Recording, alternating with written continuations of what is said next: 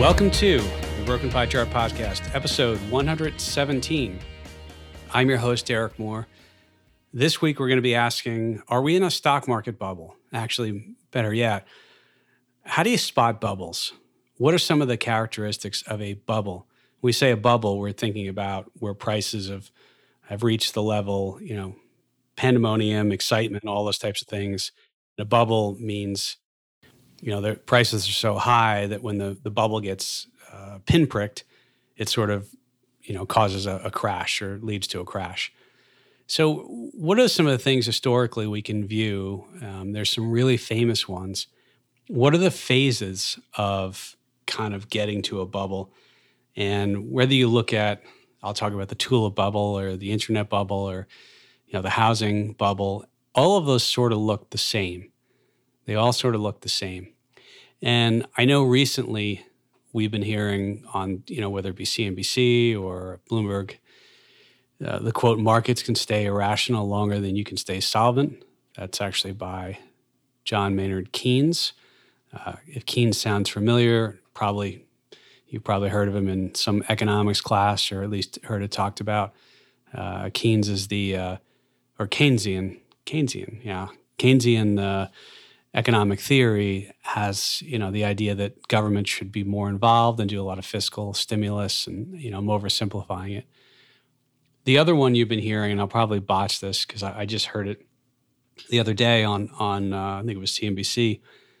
Somebody said, you know, history doesn't necessarily repeat itself, but it often rhymes. Uh, I think that was by, yeah, I think it was by Mark Twain.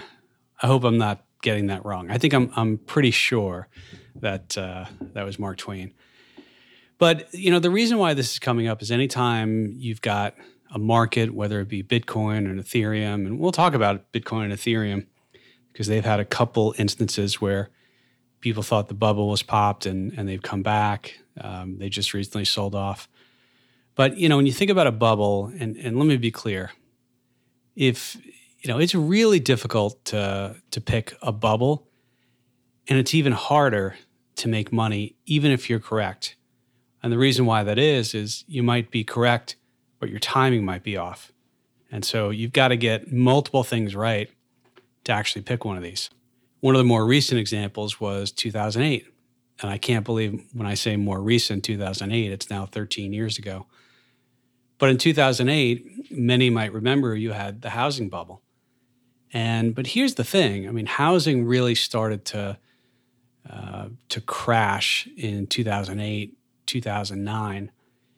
And it wasn't necessarily the first part of 2008.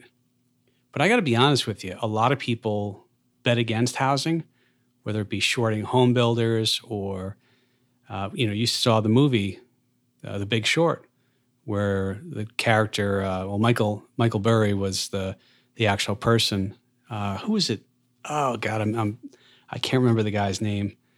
Uh, Christian Bale was the actor who played Michael Burry, and even in that movie, you might remember that you know he was he used something called credit default swaps, which basically he would make money if the thing he was betting against failed. And I did an episode going over the Big Short and explaining credit default swaps, so I'll link to that episode uh, if you want to. It's kind of a nice companion piece if you if you watch the Big Short and you're like, I don't even know what they're talking about, or if you haven't and you want sort of you want to watch it and then get a little better understanding about what credit default swaps are. I'll put that in the, in the link. But in there, you know, he he bought these credit default swaps, and basically, when you buy a credit default swap, it pays out some amount uh, if the thing you're betting against fails, and and how bad it fails, and the recovery rates and a number of other things depend on how much money uh, that person makes. But in his case, uh, he bought these credit default swaps and he was actually carrying, paying interest on those. Because uh, you sort of you pay, well, not really interest. You pay the premiums. Okay, it's kind of like how you pay your car insurance premium, right?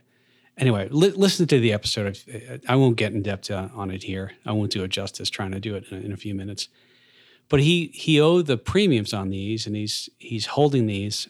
And I remember in the movie, the way they portrayed it is his investors started to get a little disgruntled Uh, one, because he bet so much, you know, took so much of this fund he was managing and, and bet against housing. But two, that you know the positions, the way they were marking, they were losing money first, and so he was very early on housing, and eventually, of course, um, you know, if you want to hit pause and fast forward ten seconds, yeah, he was right, and he made a lot of money.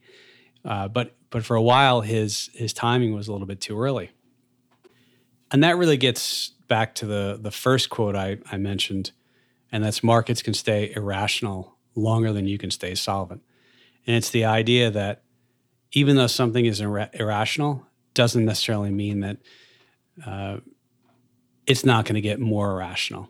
Okay. And the, the term irrational exuberance, you might hear that term thrown about. That was Alan Greenspan. I think that was the mid 90s, where Greenspan was giving a speech and he said something to the effect that markets have there's an irrational exuberance that's taken over the markets meaning you know prices are feeding on one day to the next feeding on each other markets can only go higher um, there's also a lot of fear of missing out or fomo and that's that's one of the the tells that i'll sort of get to um, sometimes they can tell you whether you're in a bubble or not but when we think about a bubble and what really what are the fat, you know, I, will call it the classic sort of stages of a bubble. And if you think about this, um, and, and you can just Google classic uh, stages of bubbles, um, you can find a number of these charts.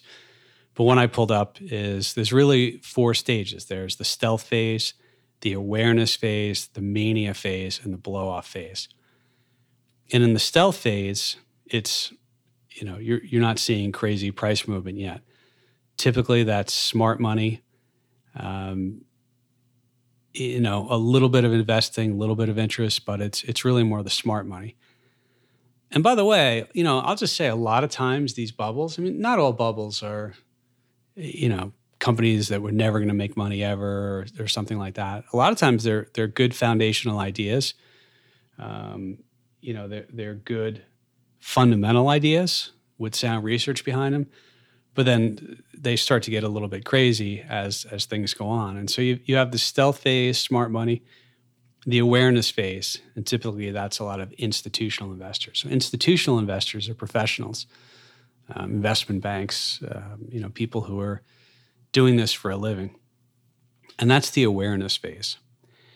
And typically within that phase, you'll see kind of the first pullback. So at this point, you know things are starting to take off in price if you can imagine you know a, a chart the chart's not parabolic when it goes to the, the sky yet um, and typically you see some sort of a, a sell-off or retracement in that phase and people refer to that as a bear trap. And why is it a bear trap? It means people say hey this is too high.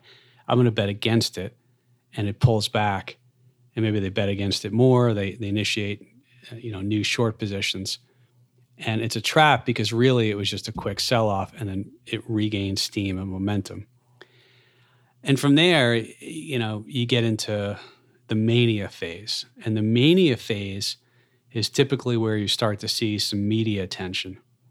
And you'll see, you know, different types of, um, and, and it might not even, you know, certainly financial, like you'll see it on CNBC, you'll see it in Bloomberg, but you start to see um, as the the price goes, you know, starts to really go up, you'll start to see non-financial news outlets start to cover it, and I'll, I'll talk about that. I was going to say remind me of talk about rough rice futures, but uh, you're not in the room with me, so I'll just have to remind myself. But you get this media attention. Um, by the way, this is where the public comes in during the mania phase. So you have the smart money, institutionals, professionals, and then the public comes in and really it's it's media attention enthusiasm greed fear of missing out delusion and then typically at the very very top it's this idea of a new paradigm and what does a new paradigm mean well okay so in the housing crisis right or before housing went bust it was the idea that housing goes will go up forever there's a limited supply uh, if you don't buy now, you'll never buy a house. there was, you know, th- this is the way it's going to be. And, you know, in the, in the dot com era, there was this whole thing about earnings don't matter anymore in companies. I don't know if anyone who was in the market at the time, they actually started to come out with new metrics. Uh, it was like mouse clicks. How many times did your page get clicked? Didn't matter if they were losing tons and tons of money. In fact, there were some companies, when you looked at it, the more they sold, the worse it would get for them. Like they'd be better off not selling more because every sale they made, they lost money. So it's, it's this new paradigm. All right. And typically here too is well, you know what? I'll talk about some of the tells now. Um, so the, the new paradigm is really the, the top, top, top. And again, you don't know, you know, that that's to be the new paradigm until after the fact. So I just want to be clear, like it's it's difficult to to really spot these. And remember, you've got to be right, and you've got to be right at the right time. Because uh, if you bet against something and it goes against you, you end up losing a lot of money. So the new paradigm is is uh, there's a couple tells, and I said to remind me about the the rough rice futures. So you can't see a chart of of rice futures, but it was probably oh when was this? Maybe 2012, 2011. I'd have to I'd have to look it up. And what happened was you actually had um, so rough rice futures are a futures contract that trades on the futures exchange. It's based upon the, the price of rice. And if you're a rice farmer and you wanted to, you know, sell a forward contract, you know, it's it's May right now. I want to sell my rice in November. I know nothing about the rice market, by the way. Um, you know, and, and prices are really high. You you could do that, or somebody who needed to buy rice might say, "Well, I think the price is good here. I want to lock in this price. But people can speculate with futures as well. And you saw the new paradigm reached in rice futures, and it went up and up and up. It was an absolute rocket ship. And I remember you started to see things on the news about the price of rice. I remember seeing a news story that people were hoarding rice. You know, think about what they did with, more recently with toilet paper or hand sanitizer. So they would show a Costco or a supermarket, and where the rice was, there were just you know empty shelves where the rice bag should have been. And I remember, I, I think I was at my getting a you know a, a, teeth cleaning at my dentist, and they have a TV, and you, and they just had it on. Uh, I don't know what like NBC, and it was during the day, and it was uh, the two women who used to drink wine Kathie Lee Gifford and I forget who the other person was, but it was the I think it was the Today Show, and so not where you would go to get your financial news, right? And all of a sudden, they show a chart of rough rice futures. Now, I got to tell you, you could watch CNBC for 20 years and you wouldn't see a chart shown on TV, you know, a graph of rough rice futures. That contract is so thin, meaning there's so little volume that trades on that, at least you know, last time I looked at it was during this time period. But Kathie Lee Gifford is actually doing a story and she's talking about how, you know, who knows how high this could be. People are running out. If you don't have rice, you might not get it for a while. If you can find some, you know, you better better grab some, right? And literally that was the top, that was the highest price. And you know, there's um what happens typically is so people who are buying, let's just forget about rough rice, anything, when they're buying that the enthusiasm, the greed, delusion, fear of missing out is the new paradigm. And then you see typically a sell-off. And the sell-off isn't the, the final sell-off. And there's a lot of denial in that portion. So you start to see a sell-off, prices are pulling back. You probably bought higher. You say, I can't possibly go down. This is not, this doesn't even make any sense, right? And and then there's a lot of people who come down. Remember we talked about the bear trap. There's a bull trap here where people might come in and buy thinking, oh, I'm going to get it at a discount. Price goes back, not reaching the old high, uh, but starts to to come back up a little bit. And people say, well, that's a return to normal. Normal being the new paradigm, the crazy, the craziness, right? And typically, as bubbles burst, it doesn't return to normal price starts to retrace, come down. and you get sort of the, the fear comes down more, capitulation comes down even more, despair. And really at the despair phase where people stop opening their statements and just, you know, they they probably sell sell anything they had at those prices.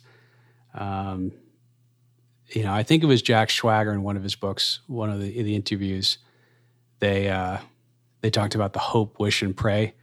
If you don't have a strategy, meaning you hope price goes up, you wish you would have sold it higher, and then at some point you find religion, you pray, pray price somehow gets back to to where you bought it.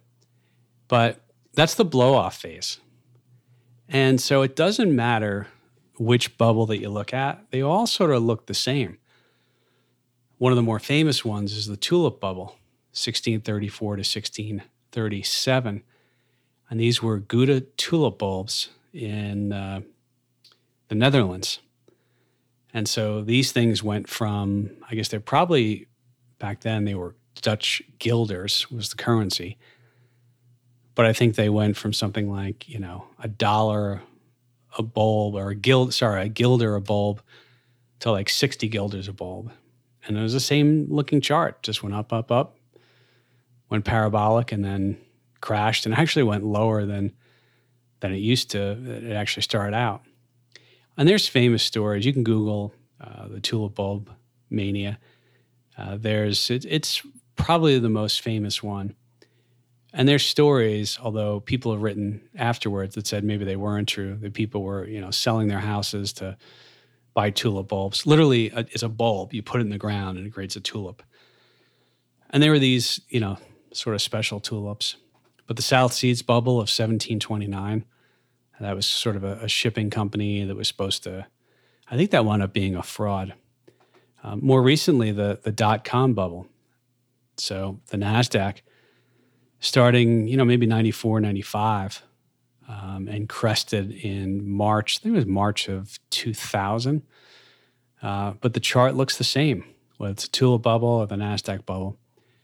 And I think, you know, the NASDAQ bubble, it probably took another 13, 15 years to get back, maybe more, 15, 16 years to get back to the higher, the, the previous highs. Um, and, you know, in the dot com bubble, a lot of things that we saw, and I was in the markets during this time. So analysts stopped worrying about earnings. Uh, it was a new paradigm. We're going to measure page views, as I said, instead of uh, instead of earnings. Really, no earnings for a lot of these companies, but high valuations. You had FOMO, fear of missing out, a rush to buy. You had retail investors, so that's non-institutional investors. They're trying to buy shares using credit cards. Uh, I remember running a, a, uh, trading team, and people would call, you know, the traders. This is before, I guess we sort of had internet training, but really it was more people still had call and trade, and and they would start giving one of the traders their credit card number, and you can't buy stock on credit card, by the way. Um, but you'd see people take home equity loans and use that to purchase shares. You'd see people sending in those cash advance checks and people betting against it were continually punished. So, short sellers, people betting against it. This is also where uh, pets.com was really one of the tells. So, this is a company went public in early 2000. I think they were bankrupt less than a year later. But they spent 17 million on advertising in the second quarter of I think it was 2000. Their revenue was only 8.8 million. And by the way, if you go to pets.com, I think it's either PetSmart or somebody else, it will take you to their site. Um, this was not PetSmart. This was uh, pets.com was a, a, a, separate company that went public. They had a sock puppet and they, I think they spent like a million dollars advertising at the Super Bowl. Um, it, it's interesting though, because you might say like, Hey, don't we buy pet food, like cat food and dog food online? Yeah, that's true. And so there's been papers and articles written about it, but you know, some people look at the amount of debt they had, um, but they might have been a little too early. There was no cloud computing. They had one location, I think, in outside San Francisco. I remember in their S1 filing, which is what a company files when they go public, you know, one of the risks to the business was I think there was an earthquake. Um, so distribution networks, I mean, none of that stuff was really, um, you know, really uh, like it is today. And I, I, think I mentioned, by the way, PetSmart, I think it was PetSmart later purchased pets.com, the, the URL, at a bankruptcy auction. But that was definitely one of the, the tells. You know, the other tell too, I remember I had a, I think I was going to the mailbox and, and my brokerage statement came in, in March of 2000. And the guy was my mailman at the time was like, "Oh, you know, uh, just let you know, I'm this is my last week." And I said, "Oh, you, what are you doing?" And he said, "Well, I'm quitting to become a, I'm going to day trade internet stocks." Um, and literally a week later, the market started to crash. So uh, sometimes you just sort of see those tells. Another tell, by the way, and you know, with the housing crisis, you could you could go back and you could see that the quality of of mortgages that were being written or the people who were getting mortgages, the credit quality was very low. Um, but you also talk to people.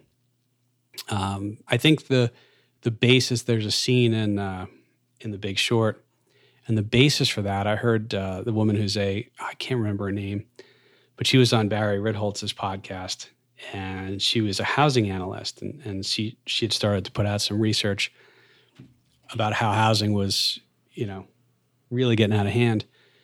And one of her tells was her and her husband. I think I, I think I'm remembering the story. We're at Miami Beach, and the guy who you know comes over with the umbrella and puts it in the stand, um, and you know you tip the guy, and um, you know I guess he was saying he owned like five or six different properties and they were all mortgaged. And she was like, "Yeah, that's that's uh, that's that's not going to be good." They actually used a different example in The Big Short. Uh, they didn't use the guy with the umbrella, but you know, Hollywood does take a little license with their uh, with how they tell stories, right? But the the other tell certainly was when you had people who never invested before or never even had a, an inkling of going into a certain market. And those people started to come out of the woodwork. And I remember after Katrina, oil futures had spiked, you know, it was like $150 a barrel. You know, right now it's like $60 a barrel. And I had a, few people who weren't in the markets and they contacted me and they said, Hey, you know, how how would I buy oil? Can I buy like a barrel of oil? Can I buy, how do I buy oil futures? And, you know, a couple weeks later, you started to see oil come back. Uh, the refineries came back online, and um, certainly that oil has not been that price uh, since, and that was 2008. And I, I do wonder right now with, uh, so it brings us to Bitcoin and Ethereum. We know that Ethereum is quadrupled since I think the end of last year. Uh, Bitcoin at one point had gone above 60,000. Now, let me be clear I have no idea uh, where Bitcoin's going to go. Uh, Jay and I did a an episode a couple episodes ago where we asked the question, how much Bitcoin or Ethereum should you have in your portfolio? I think we arrived at, you know, if you were going to, maybe a half a percent, uh, something like that.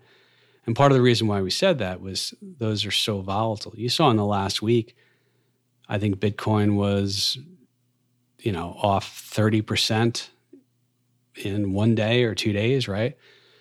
So those are very volatile, you know, instruments for sure. Um, but I will say, you know, the, the case that it's uh, a lot of these cryptocurrencies are bubbles is that you do have some people coming on off the sidelines and trying to figure out, hey, you know, my friends have made money. Um, I have a fear of missing out. They don't say that, but that's, and I'm going to get involved in this market. And typically, when you see that type of money come in, that's, uh, you know, a lot of times that can be at a top. Now, the argument against this, again, I have no idea. Um, but the argument against these being a bubble is that, you know, Bitcoin, and I'll just use Bitcoin as an example um, it's had sell-offs. I mean, it it sold off from twenty thousand back down to what was it, six thousand or something like that. And then somebody said on CNBC, it's still here. So it's very volatile. Um, you could have made the argument that it was a bubble back in, you know, November of 2017 when it reached 20,000 and had the classic bubble chart. Um, so, you know, that's the thing. These are, you know, we'll, you'll know it was in a bubble when it was in a bubble. Um, same thing with Tesla. I think a lot of people have been betting against Tesla and lost a lot of money being short Tesla.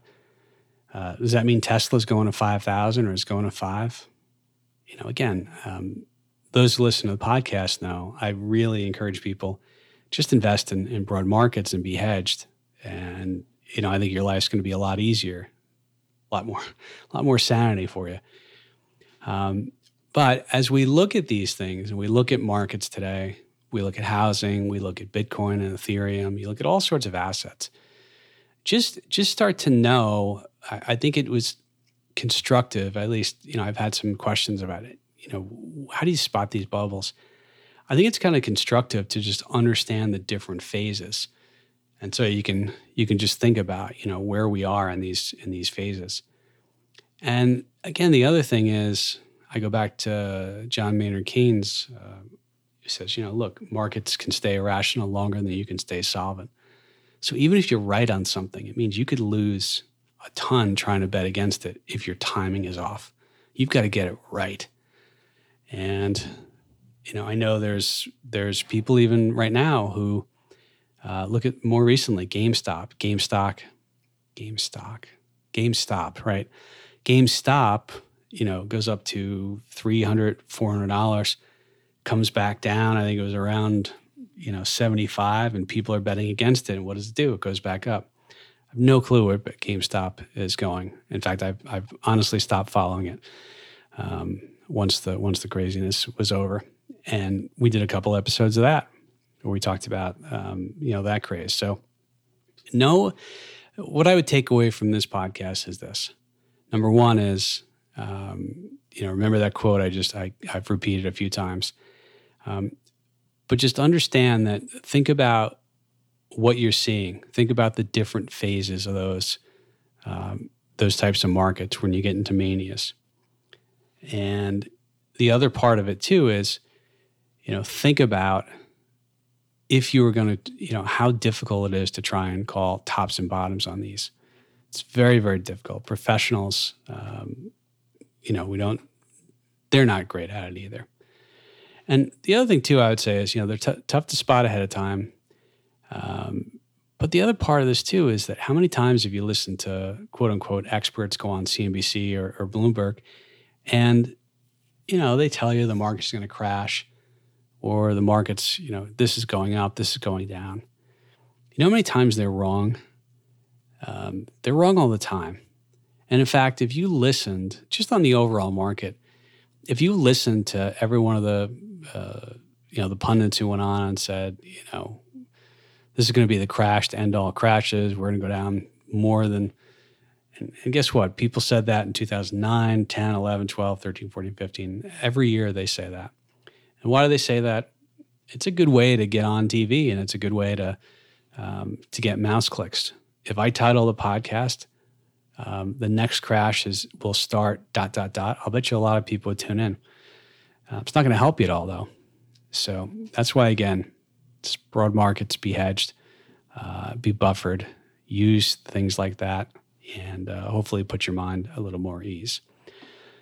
All right, folks, uh, that's going to be it for this week. Uh, remember, don't waste time reviewing and starring. You can actually, you know, you can star it. Give me like five stars on if you know how to do that. If not, ask someone. If you're not going to give it five stars, don't ask anybody and don't do it. I don't know. Um, but really, just share it. Share these if you think someone else will uh, will benefit from it, and let me know. Um, as I said, a lot of times what's happening is people have uh, this one was a, a listener question. I said, "Hey, can you cover bubbles? Like how to what, what the the attributes or the stages of bubbles are?" And I said, "Sure, I can do that. That's an easy one to do." So. Um, keep the questions coming, keep the suggestions for episodes coming, and we'll see you next week.